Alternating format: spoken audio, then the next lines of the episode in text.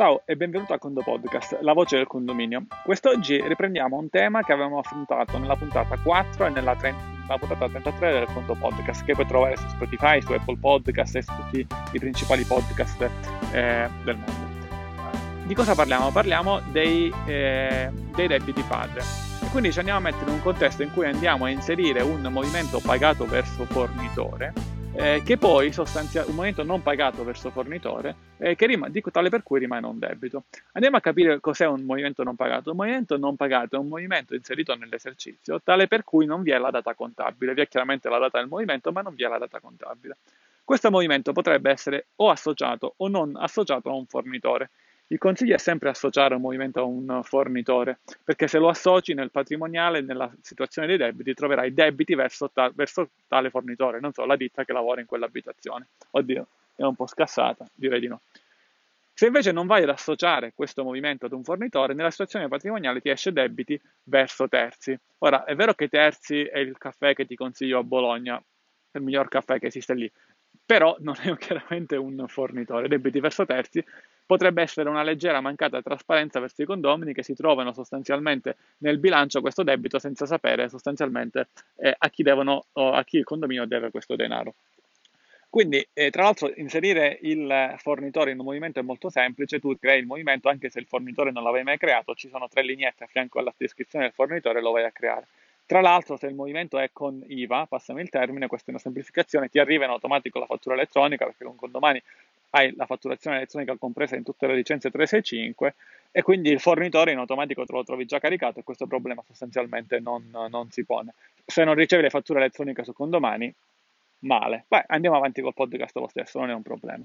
Comunque, hai questo movimento non pagato. Immaginiamo che sia un movimento nel 2019, quando vai a creare mo- l'esercizio 2020, in automatico viene sostanzialmente creato questo movimento nel 2020 e viene spuntato da condomani in automatico la, la, il flag debito esercizio precedente e in automatico trovi come debito padre, nella sezione debito padre, l'ID del movimento precedente. Immaginiamo che fosse l'ID numero 20, mentre stai creando, anzi in automatico condomani ti crea l'ID4, quindi il D4 del 2020 riferisce a come debito padre al movimento ID20 dell'ordinario 19, tutto quanto sostanzialmente in automatico.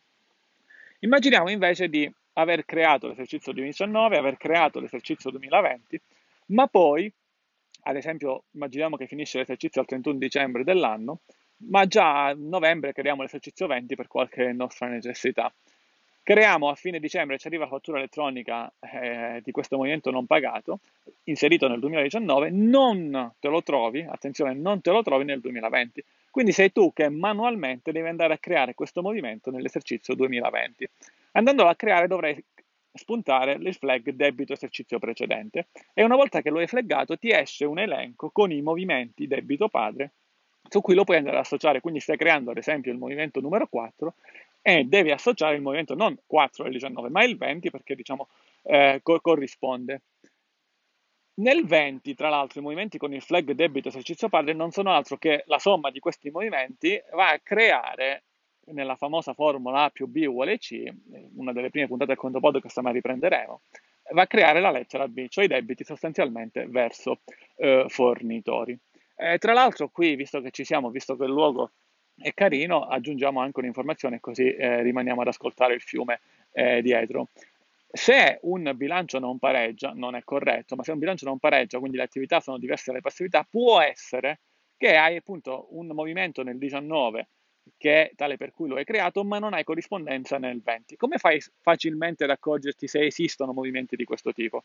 È sufficiente andare nel 20, crei un nuovo movimento di gestione, flaghi debito esercizio precedente, anche se non devi creare nessun movimento, è solo un test, crei eh, lo flaghi debito esercizio precedente e poi vedi la tendina. Se ti compare la tendina, tendenzialmente condomani, condomani ti sta dicendo ehi, caro condo amministratore, ti sei dimenticato di andare a ricreare questi movimenti nel 20 perché per alcuni magari condomani te l'ha creati, ma come dicevamo prima, per altri devi farlo tu.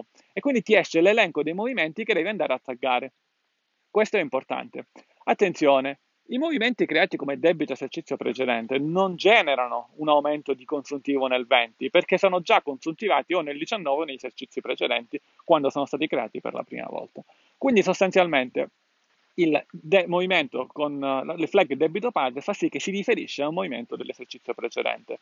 Con fornitore te lo trovi anche nel, sostanzialmente nel, nel, patrimoniale e tra l'altro anche nelle puntate precedenti possiamo anche andare a vedere, l'abbiamo visto oh, in una delle puntate precedenti, quali movimenti sono da pagare ai fornitori in tutti, in tutti gli esercizi di tutti gli edifici o in uno specifico esercizio di uno specifico condominio. Dove siamo esattamente? Siamo nel Parco Nazionale della Sila, ai bordi di una strada statale. C'è questo piccolo paradiso, o almeno un, luogo dove magari trascorrere un felice picnic, eh, sicuramente con gran distanziamento sociale, non c'è sostanzialmente nessuno. La curiosità che ti volevo far vedere non ha nessun valore storico, ma quella casetta, quella lì in alto, eh, è la casetta di un vaccaro, che precisamente eh, puoi cercare su internet quando trovi puoi cercare Brigante Sila, la casetta dell'ultimo brigante eh, della Sila, si chiama Ottavio, un personaggio eh, molto, molto simpatico, ero venuto qui a trovarlo, però effettivamente forse con il Covid quest'anno non ha fatto la transumanza e quindi è rimasto con le vacche, è rimasto diciamo in zona di mare, altrimenti vive lì isolato con le sue vacche. E su internet appunto gira questo video molto, eh, molto famoso in cui eh, si parla appunto dell'ultimo vaccaro e dell'ultimo brigante della Sila eh, che vive nella natura. Questo è un fiume, ma eh, si vede che è un fiume eh, e questa invece è la zona dove siamo. Bene, Come parola chiave utilizziamo fiume, seguito da un voto da 1 a 5 per farci capire quanto ti è piaciuta questa puntata. Con il Condo Podcast è tutto, un caro saluto dall'ingegnere Antonio Bevacqua e a Condo presto.